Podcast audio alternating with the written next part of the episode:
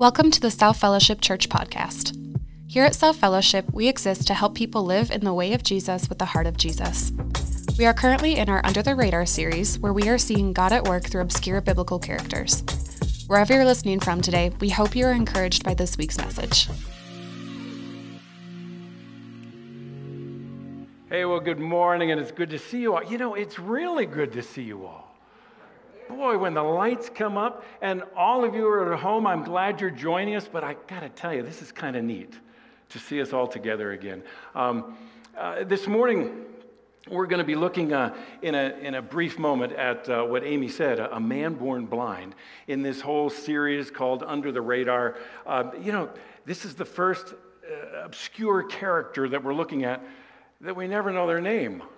All we know is their circumstance. And we'll be digging into that a little bit later, but I would just like to say, um, Aaron, thanks for leading worship. Um, that was terrific. And, you know, it's something how, it, it's something how God works. Because uh, this morning, you know, we got up and uh, Carrie went out for a walk. I went out for a walk a little later, but Carrie went out first. She came back singing a song, and she was singing that last song that we sang. And she said, Oh, I hope we sing this one. Um, so that's great. I love it when God does stuff like that. Um, a man born blind. You know, we, have heard this guy's story. It's, it's in John chapter 9. So if you have your Bibles, I'd encourage you to open up to that. John chapter 9. But uh, as I was approaching this, I had to ask myself the question just what Amy was asking the kids to think about. What's it like to be born blind? Boy, and I tell you, I take sight too much for granted. Um, as I've been working on this, like this morning, I went out, I was sitting on our deck, and I was looking up at that blue sky. I was looking up at the clouds. I was looking at, I was just kind of drinking in the fact that I can see all these things. What an amazing thing sight is. And unfortunately, it's something I take too much for granted. What a gift from God. Um, so I asked the question what's it like to be born blind? And I tried to imagine it, and I couldn't. And uh, so I went to where we usually go when we can't imagine things anymore. That's Google. Um, what's it like to be blind from birth? And I, I Googled that, and this thing came up from a gal named Kimberly Robbins. She said, I'm blind, I'm quadriplegic, I use a guide service dog. She's been blind from birth. I guess that question could be answered with another question What's it like to have been sighted from birth? It's difficult to answer because you see, it's been my normal to be blind, just like it's been your normal to be sighted. When people ask me what it's like to be blind, in my case, I explain it this way Imagine if you had a, an eye that was just third stuck in the middle of your forehead right at this moment, and what you see out of that eye is what I see out of my eyes. It's not blackness, but it's nothing. Because certain parts of my brain that, needed, that were needed for sight did not develop properly. You know, I read something else, and I'll just have us do an experiment. Uh, close your right eye and look out your left eye and focus on somebody. I'm going to focus on Dennis right there. Focus. Okay, what are you seeing out of your right eye? That's what a person born from, blind from birth experiences. They, it's nothing. And they don't have anything, like we think, oh, they're probably seeing blackness, but they don't know what blackness is. Wow. Um, this lady goes on, I've never experienced sight.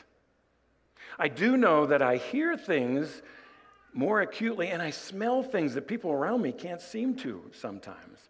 I can sense when I'm close to a wall without actually touching or given the right circumstances. And that as a kid, I always assumed I just wasn't quite as smart as anyone else because somehow everybody else knew more things than I did, such as color.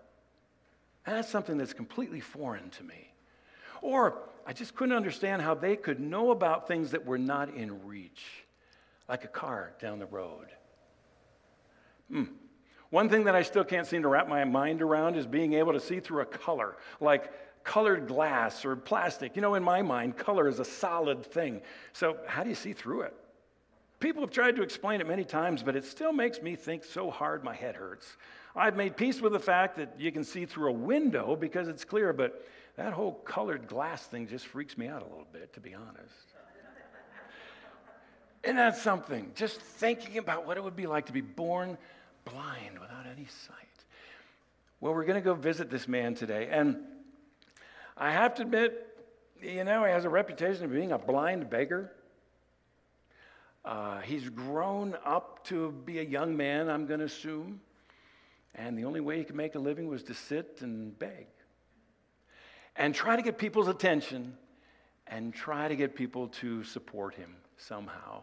Um, when we look at this passage in John chapter 9, we kind of get it set in Jerusalem. We kind of think that Jesus had been there for the Feast of the Tabernacles, and there's probably a bunch of people in Jerusalem at this time.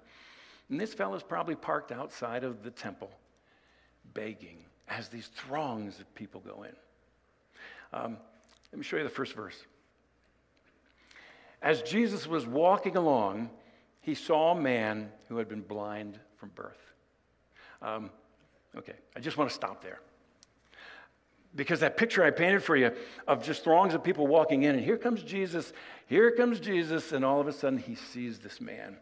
Um, he saw this man when so many others didn't and walked right by. And I thought, well, that's interesting. Yeah, he saw him. Uh, he took notice of him. But I, I, looked up that word, a little geeky, but I looked up the word in Greek just to see. And I was amazed to see that that word actually means to discern clearly or to experience. And I can almost picture Jesus looking at this man and kind of experiencing it, trying to put him through what this man is, is, is feeling right then. Uh, there's a compassion that's coming from Jesus toward this man, more so than this whole crowd. Um, in Psalm 139, I read these verses. This is talking about God looking at us. You watched me as I was being formed in utter seclusion, as I was woven together in the dark of the womb. You saw me before I was born. Even every day of my life was recorded in your book. Every moment was laid out before a single day has passed. How precious are your thoughts about me, O God. And I see Jesus coming, and he sees this man. Now, okay, let me back up a little bit. I, I believe that Jesus was 100% man and 100% God. And boy, that's wild to wrap our arms around.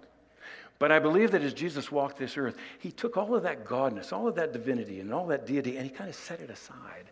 So he didn't depend upon the strengths and the powers but he walked fully as a man and depended upon his Father and the Spirit. And I believe the Spirit drew his attention to this man who's sitting beside the temple begging that everybody else is walking by and he sees. You know, challenges for us to see about our compassion to those people that we walk by. Um, probably we're kind of more like the disciples. So let me read the second verse. Jesus sees, I can just picture Jesus stopping, all the crowds keep on walking by. The disciples kind of stop around Jesus, and there's probably a little, they're kind of pausing, wondering, okay, what do we say now? And so they come up with this answer Rabbi, his disciples ask him, why was this man born blind? Was it because of his own sins or, or his parents' sins?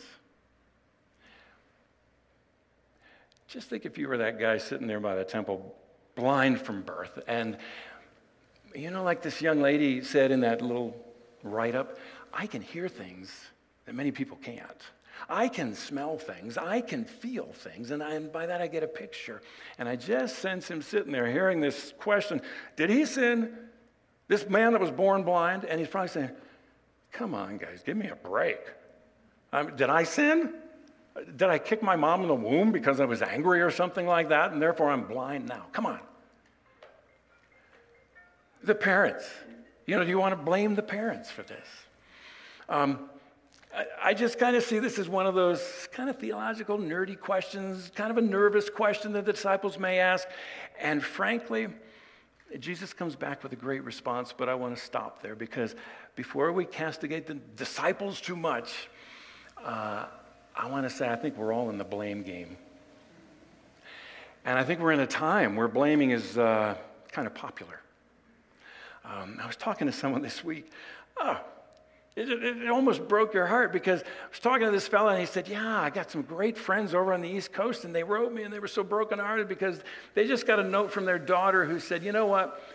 When I was a kid, mom, you spanked me, and therefore I, that's why I have so much anxiety right now, and I don't want you to come to my house because I don't want the kids to have the same anxiety. You know, there's other things. We, we blame society for all kinds of things. We blame our political leaders. That's a popular thing right now. Yeah, there's that tendency to do the blame game. And I'm afraid when we do that, our tendency to look for who's to blame will rob us of the compassion to see others.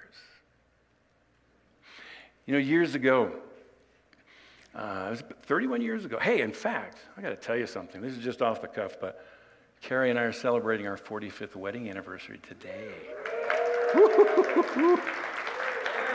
mm. Wow. Um, but 31 years ago, Carrie was going through a tough time, and we were walking through her first bout of cancer. And we were here at South, and I've got to tell you, so many of you folks at South were, were so great. You reached out to us, you helped us in so many ways. I can remember some people even came over to our house and cleaned the bathroom, which probably as a husband I should have been doing. But um, it was a wonderful thing. But one day we got a letter, one of those anonymous letters. And Carrie opened it up because it was written to her. She opened it up and had some Bible verses beginning there. And then it had this little line that said, I've been praying and I sense the reason you have cancer is because your faith is too small. Oh, that was like getting a kick in the teeth. So discouraging to hear that. Now, I say that, you know, many of you here at South were so terrific. And you lifted us during that time. But isn't it something? Those one or two things that happen like that, you remember. You remember them for good. And I just picture this blind guy sitting by the temple, hearing that statement from the disciples and remembering it. Did I sin and cause this? Before I was even born? What a stupid question. Jesus comes back with an answer. It was not because of his sin or his parents' sin, Jesus answered. This happened so the power of God could be seen in him. We must quickly carry out the tasks assigned to us by the one who sent us. The night's coming, but then no one, when no one can work. But while I'm here in the world, I'm the light of the world. Let me just, it was not because of his sins or his parents' sins, Jesus answered. This happened so the power of God could be seen in him. And I say amen to that too. And Connie, I love the fact that you said that. But you know, the first time I read it, I'm thinking, okay, the disciples kind of blamed him or his parents. This almost sounds, is Jesus blaming God? Um, let me throw up two different translations. And for those of you who are joining us or, you know, who haven't used the Bible an awful lot, don't know a lot about the Bible, let me just explain. There's a ton of translations or different ways of wording Scripture. And so we get different insights as we look at them. So I'm going to put two side by side of that first verse. Um, notice I've got the first one being NLT, that means New Living Translation, and that's what I'm using today. And I've also got NIV, New International Version. Now, as you look at the, sounds the exact same. The NIV reads, Neither this man nor his parents sinned, said Jesus, but this happens so that the works of God might be displayed in him. But there's a tiny little nerdy thing about these two translations. And I'm just going to point it out to you. If you look at the punctuation, it's different. And if you're at home looking at your Bible, look down and see where the periods are in this verse, in verse 3. Um, and let me read it for you. I'll read the NIV first. Neither this man nor his parents sins, but this happens so that the works of God might be displayed in him. Now let me read the NLT.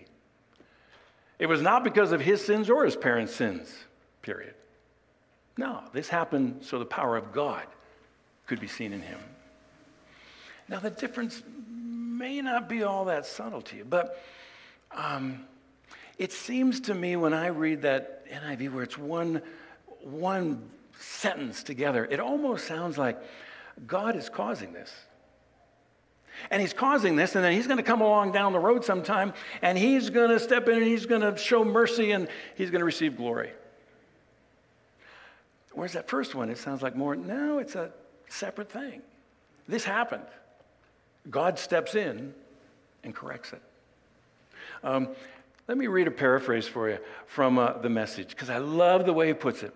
Jesus said, You're asking the wrong question. You're looking for someone to blame. There's no such cause and effect here. Look instead for what God can do. We need to be energetically at work for the one who sent me here, working while the sun shines. When night falls, the workday, and the workday is over. Uh, God does not curse people so he can show his glory later on. No, I believe so much. We live in a broken world. People fall and scrape their knees. Hey, some people get cancer. Some people lose their sight. Sometimes it's consequences from our previous actions, but a lot of times it's not. Let's stop trying to figure out who's to blame and instead, let's step in there like God would call us to be his hands and feet, to try to bring healing into those situations, to try to, try to bring transformation. And Jesus is going to step into this situation now to show his disciples how transformation can happen in this man's life. He spit on the ground, made mud with the saliva, spread the mud over the blind man's eyes. He told him, Go wash yourself in the pool of Siloam. Siloam means. So the man went and washed and came back seeing. The man went and washed and came back seeing. Now, we may have some kind of questions about, oh, you're kidding. He spit in the mud. He made mud out of his spit in the dirt, and then he slaps it on the guy. That probably wouldn't fly during COVID, would it? I mean, this is a unique experience. I think we see one other miracle where Jesus used his spit to kind of make a difference in a person's life. But, you know, this is unique. And here comes this man who has not seen anything his whole life. He walks from the temple down the steps to the pool of Siloam, which is just right in door to the temple. He washes off. And I, I can't begin to understand or imagine what it's like as his eyes begin to clear and for the first time, he begins to see shapes. He, be, he begins to see people that, you know, he could always hear, uh, smell, he could always sense they were around, but now he sees them. He sees color. I'm looking out here right now and I see lots of blue and colors of all that you're wearing. It's an amazing thing to see, and I don't think I appreciate it enough, but I have a feeling this guy appreciated it. He was experiencing a transformation. He was experiencing a transformation. And you know, I want to tell each of you when Jesus works in our lives, he brings transformation. And I'm not sure that we rejoice enough in it. Let me show you something um, that I think is, is kind of fascinating. And I thank Larry, Larry Boatwright for putting me onto this. Um, but this is a little video of a kid, seventh grade, who's been colorblind from birth. And uh, he's never seen color. He's in a school where his principal has the same experience. He's been colorblind too. And his principal was given a pair of glasses that he can now see colors. And he is sharing these glasses with this little kid. Let's see. They're all yours. Okay, they're all yours. Let's see what it, see what it does.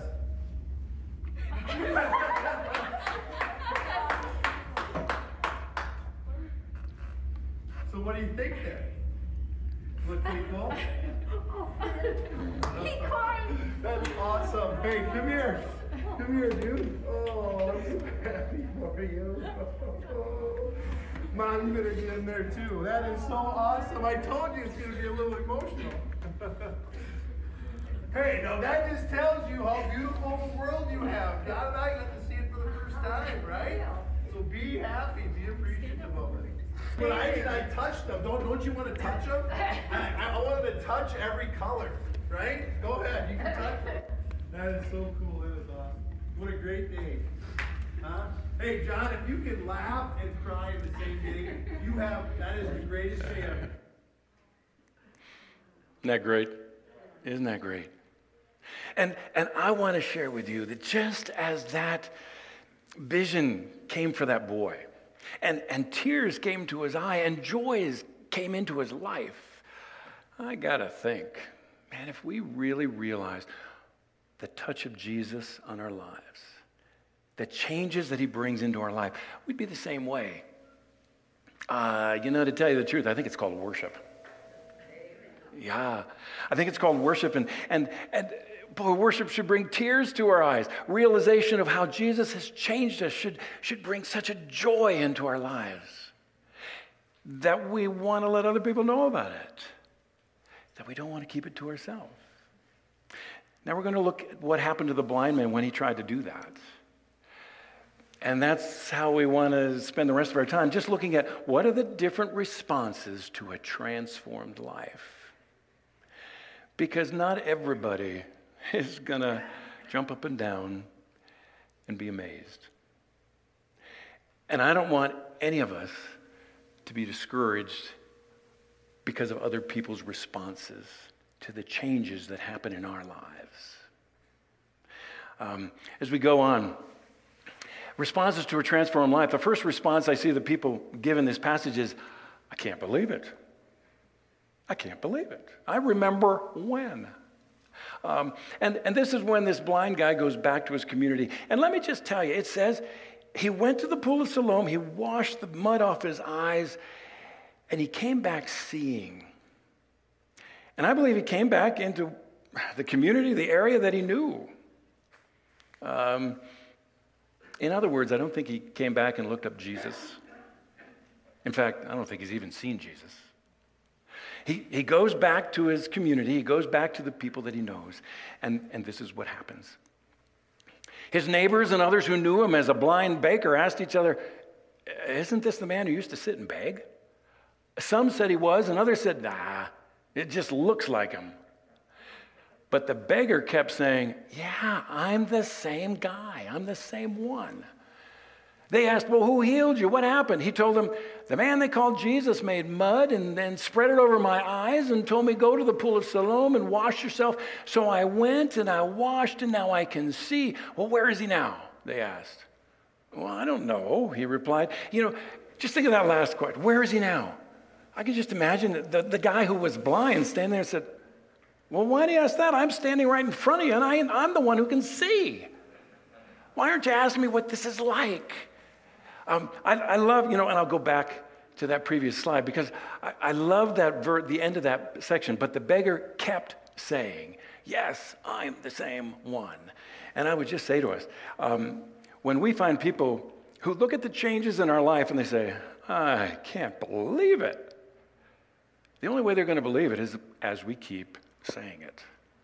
And as we keep living it, and time will come when they may receive it and believe it. But many times, when you take the changes that happen in your life because you've, you've come to Jesus and you've, you've submitted yourself to His grace for the first time, other people, when you go to them and tell them, they'll say, Oh, well, I remember when alcohol was a pretty bad problem for you. Let's give it a little bit of time and we'll see what happens. I remember when, you know, I could overhear you arguing with your wife almost every other night. Let's give it a little bit of time and see if there's any change that really comes. Yeah, we're going to hear voices like that. But I want to encourage you do not stop. Do not let the discouragement come because that's the work of the enemy. The enemy doesn't want you to hear what the Father is saying over you. All those many precious things that, wow, were said in there in Psalm 139. No, the enemy wants you to hear the people around you who just can't believe that you've really been changed. Um, you know, it, it, had to be kind of a weird feeling, I'm sure, for him to, uh, to sit there and, and hear the people saying this. And it's probably going to be a weird feeling for us to sit there and hear people say that too, but let me just read this from Jesus' life. Uh, when Jesus had finished telling these stories and illustrations, he left that part of the country. He returned to his hometown of Nazareth, where, and where he taught there in the synagogue. Everyone was amazed, and they said, Where does he get this wisdom and this power to do miracles? And then the very next verse, then they scoffed He's just a carpenter's son. He, we know his brothers and sisters. We know his mom. He comes from here. And the very last verse, they were deeply offended and they refused to believe. Boy, when there's transformation in our lives, some people are not going to like it and they're going to have a hard time believing it. Don't give up. Don't give up. Keep on sharing. Keep on growing. Keep on living like this blind man did. Um, the next uh, response that sometimes can come from a transformed life is, I won't believe it. You know, the first one was, I can't believe it. I knew you before. I, I can't believe that there's a change. But this one is, I won't believe it because it doesn't fit the way I think. It doesn't fit the pattern that I believe is right. Because what was happening here is th- this group of townspeople, this community around this blind man who now sees, said, Well, we don't understand this, so let's take him to the uh, religious leaders, the people that might understand what's going on. So they took him to the Pharisees. And the reason they took him to the Pharisees, it's going to tell us, is because Jesus did this on the Sabbath, on the holy day for the Jews. And uh, they just wanted to know what are the ins and outs about this. So they took him to the Pharisees. This is what happened. They took the man who, was, who had been blind to the Pharisees because it was on the Sabbath that Jesus had made the mud and healed him. And the Pharisees asked the man all about it. So he told them, Well, he put the mud over my eyes, and when I washed it away, I could see. Some of the Pharisees said, This man Jesus is not from God, for he's working on the Sabbath. And others said, uh, But how can an ordinary sinner do such miraculous signs? So there was a deep division of opinion among them. Then the Pharisees again questioned the man who had been blind and demanded, What's your opinion about this man who healed you? And the man said, Well, I think he must be a prophet. And the Jewish leaders still refused to believe the man who had been blind. So they called in his parents. I'm not going to believe this because it doesn't fit my rules. Um, I, I, love how the. Uh, blind man who now sees uh, answered them and said, Well, I think this guy, he must be a prophet.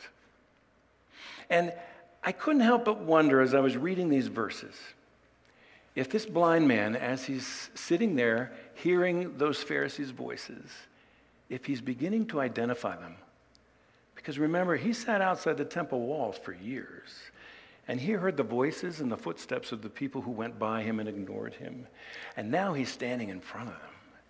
And he's saying, You still don't see me.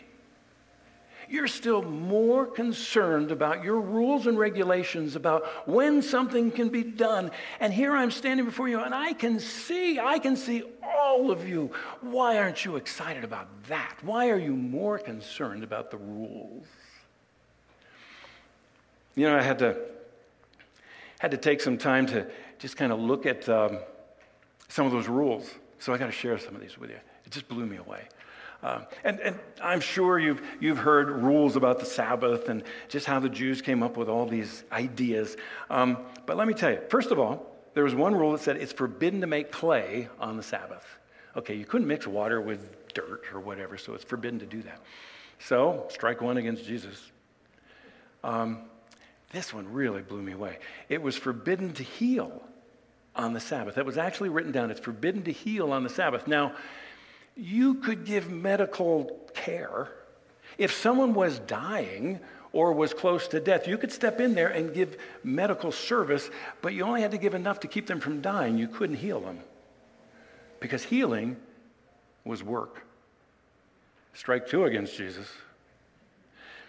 This third one just cracked me up. And, and, and this was taken straight from one of the laws. As to fasting spittle, it is not lawful to put it so much as upon the eyelids on the Sabbath. Fasting spittle. Um, so, you know, again, I had to Google fasting spittle. Fasting spittle, saliva produced first thing in the morning before breakfast before you break the fast of your sleep. Um, and, and, fasting spittle has been used to treat a wide variety of diseases for many hundreds of years. Spittle cures are usually considered to be more effective if fasting spittle is used. Good grief. Um, and, but wouldn't you know it, the Jews had a law about that. Not on the Sabbath, you can't use fasting spittle. You know, one of the things that does for me, it kind of makes Jesus' little healing a little bit more acceptable to me. You know, of spitting and then putting that spittle on his eyes. Um, but it still doesn't make this Sabbath law stuff any more acceptable. It still doesn't make the religious regulations any more acceptable to me. It's, it's disgusting to hear that. And that's what Jesus is stepping in. He's not stepping in to do away with religion. He's stepping in to bring a religion of grace. He's stepping in to bring a freedom that we can only have through Him. A freedom that can enter us into that relationship with God. A freedom that can take care of the gap between us and a holy God. All of these rules we're trying to layer our way so that we could approach that holy God in our own effort. Well, it's kind of a, yeah, it's an infinite gap, and we'll never make it. When, when Carrie and I were on vacation, we heard somebody use an illustration like this. I thought it was a great illustration of religion. He said, Religion is like if someone says, Let's swim from the United States to Hawaii. We'll start on the coast of California, and let's all start swimming. Some of us might make a quarter of a mile. That's pretty good. But after a quarter of a mile, you know, we're starting to cramp up and boink, we drown. Some might make it a mile. But then they start losing it and boink, they drown. Man, those people that make it five, ten miles of swimming, they're saying, wow, look at me. You guys, you guys failed way back there. I'm still swimming. 20 miles, boink, they drowned and they got a long way to go to Hawaii. The same thing is true with any religious system that depends upon the works of us as human beings to take care of that gap between us and God. We're not going to do it. We're going to drown. And everybody brags about how holy they are in the process. I'm holier than you. And there's division and separation. Jesus came to change that. He came, he came to, to change and, and to, to realize, yeah, there's going to be some people who won't believe the transformation that's happening in your life, but don't let that stop you. And don't depend upon your works. Depend upon Jesus Christ and the work that he did and the transformation that he brought to you. There's one other response that we see in this passage, and that's I'm afraid to believe it. It costs a little too much. Um, remember the last passage we looked at right at the tail end? It says, So they called his parents because they were starting to say, We don't believe you. You know, that's just what you're talking about, just doesn't fit our system. So we'll call your parents because I don't really believe that you were blind to begin with, even though they walked by him day after day after day. Here's the verses. So they called in his parents and they asked him, Is this your son? Was he born blind? If so, how can he now see? And his parents replied, Oh, we know this is our son and that he was born blind, but we don't know how he can see or who healed him. Why don't you ask him? He's old enough to speak for himself. Well, that's kind of nice of a parent. You wonder what kind of a mom dad relationship they have with their son. But we get a better insight when we read the next two verses. And here's the reason his parents said this because they were afraid of the Jewish leaders who had announced that anyone saying Jesus was the Messiah would be expelled from the synagogue. That's why they said, He's old enough. Ask him yourself. And I think many times when, when we go to people to share this amazing transformation that we have in our lives, and, and people hear it, some people are afraid because they know, wow, fear kind of paralyzes them Fear kind of paralyzes them from embracing the truth of that experience. Fear can paralyze people from, from uh, expressing the truth of that experience. It can paralyze them from acting out on that experience. Fear of how people will perceive us, fear of how people will criticize us, fear of how people will question us. And these parents were faced with that fear. Um, you know, we just went through this Not Like Me series. And it was interesting for me to realize we are in such a divisive time. I mean, that's not interesting. We know we're in a divisive time. We know we're in a very uh, time where, yeah, there's animosity directed toward each other. Opinions differ so strongly. And sometimes we're intimidated from sharing what we know is true. Uh, Peter says in his epistle, be ready to give the reason for the hope that you have.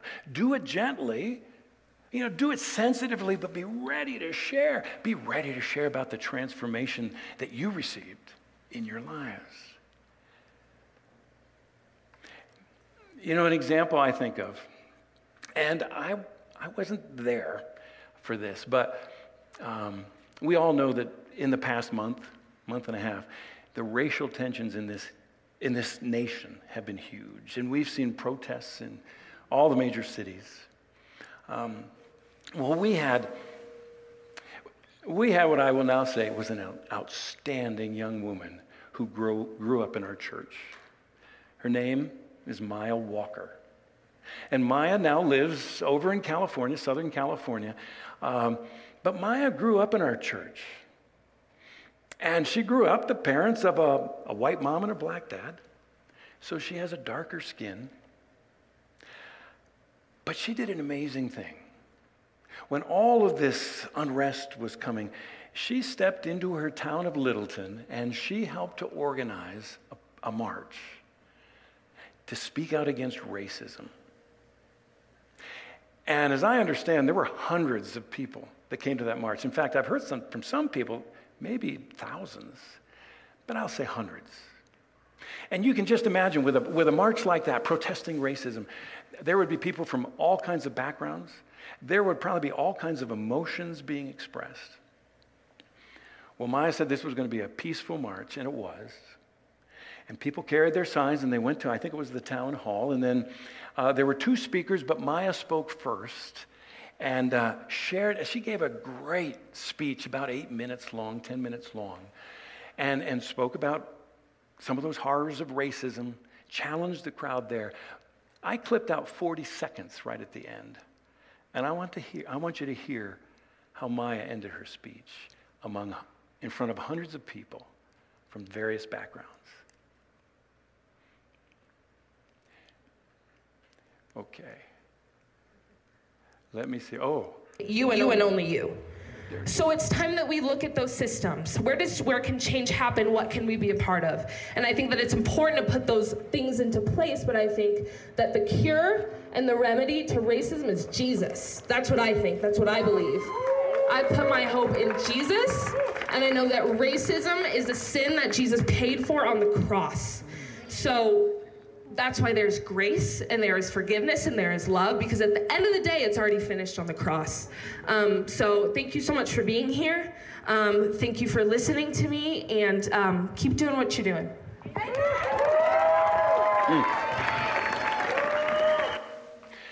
You know now that brings a couple tears to my eyes when I hear the courage that Maya had, standing in front of that crowd to draw attention to Jesus Christ as being the only solution for racism. And I totally agree with her. I totally agree with her. There's one more response that I want to share with you, and then we'll close. And that's the response I believe it. I believe.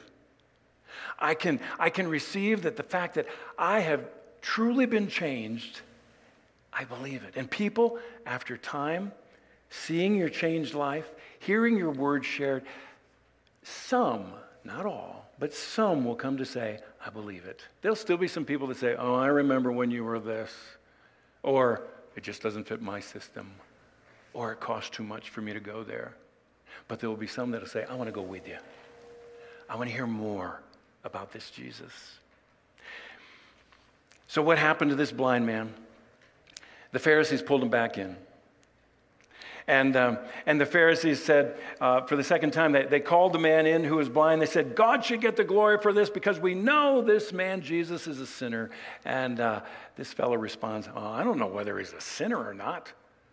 But I know this I was blind and now I can see. I love that answer. In fact, I love all of his answers he's given. Um, hey, I don't know all the theology, and you know what? I'm not even going to go there because I know the change he made in my life. And that's what I want you to see. Well, the Pharisees, yeah, they're a little upset. They say, But what did he do? How did he heal you? How did he do it? And the guy says, Look, I told you once. Don't you listen? Why do you want to hear it again? Do you want to become one of his disciples too? Woo, this guy's getting a little, woo, I love it. Uh, pushing in there. And Finally, the Pharisees have had it. They, they cursed him. They said, You're his disciple, but we're disciples of Moses. We know God spoke to Moses, but we don't even know where this man comes from. And the guy responds, You know, isn't that interesting? He healed me of my sight. He gave sight back to me. Ever since the world began, no one has been able to open the eyes of someone born blind. If this man were not from God, he couldn't have done it. What a strong, you know, that's like Maya standing in front of that crowd saying, I believe the only answer for racism is Jesus Christ. And this guy is saying, I believe the only answer for my blindness was Jesus Christ. And I hope each and every one of us can say, I believe the only answer to the transformation that's happened in my life is Jesus Christ. Well, this blind man was kicked out of the synagogue, couldn't go back. And that was a very supportive community for the folks in that day. That cost something. But I can just imagine this fellow said, You know, I've been sitting out there by the temple my whole life. You guys walked by me and never even gave me a, no, I almost said a dime, never even gave me a drachma, uh, whatever would be a small coin. Um, yeah, I'll take my chances on Jesus. When Jesus heard what had happened, he found the man and he asked, Do you believe in the Son of Man? And the man said, Well, who is he, sir? I want to believe in him. Do you hear that? I get the idea. This is the first time he's seen Jesus and he doesn't recognize him. And, and this man comes up to him and says, Do you believe in the Son of Man? He said, Well, I'd like to. And then Jesus says, You've seen him, and he's speaking to you. Yes, Lord, I believe. And he worshiped Jesus. And I believe so much when Jesus said, You see him. I'm standing right in front of you. I believe that there was something in that voice that he recognized that went right back to that time when he was in front of the temple. And Jesus put the mud on his eyes. You know, that's a very unique way of healing somebody. I don't know how Jesus healed you. Yeah, you weren't blind. You probably hadn't lost your sight. Uh, maybe it wasn't cancer. I don't know. But I believe very much when you bring your life to Jesus Christ, He brings transformation and that heals many, many different things in our lives. Um, I want to challenge you with something before we close. And, and that is just, I want to ask you to maybe set aside half an hour or, or an hour this week just to reflect and ask the question ask the question how has Jesus made a difference in me? You know, as, as I was getting ready for this sermon, I had to ask that of myself. And frankly, I've been a Christian for a long time. I mean, I, I, think I accepted Jesus in my life when I was nine, and things have been changing ever since then. And sometimes it's easy for me to say, uh, I don't have a great story. I don't have anything like sight being restored or, or alcoholism being taken away or cancer being cured. But I had to sit there and think, I wonder what I would be like if Jesus had never come into my life. What would I have been like? And oh man, I came up with a lot of list of scary things. And it made me realize I am so grateful for the work that Jesus has done in me and I hope the same is true of you. That as you reflect on what Jesus has done in your life, you might be reduced to tears like that colorblind kid when he saw colors for the first time. That as you reflect on what Jesus has done in your life, you might be like Maya, to have the courage to go to somebody else and share it. As you reflect on what Jesus has done in your life, you might be like that blind man who fell down before Jesus and worshiped him. Boy, and I encourage you to worship.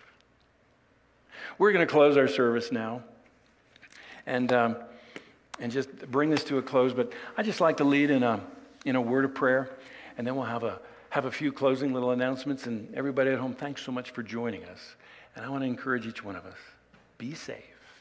Be safe. But boy, let's worship Jesus to the full in this world.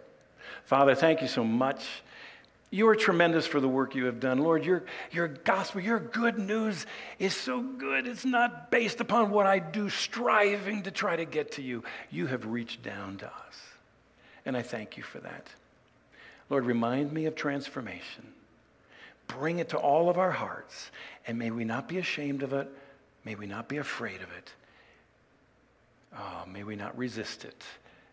May we submit to your wonderful love and grace. And I pray this in the name of Jesus. Amen. Amen. Amen. If God is working in your life through this ministry, join us in reaching others by partnering with us today. You can give online at southfellowship.org/give. Thanks for listening, South Family, and have a great rest of your day.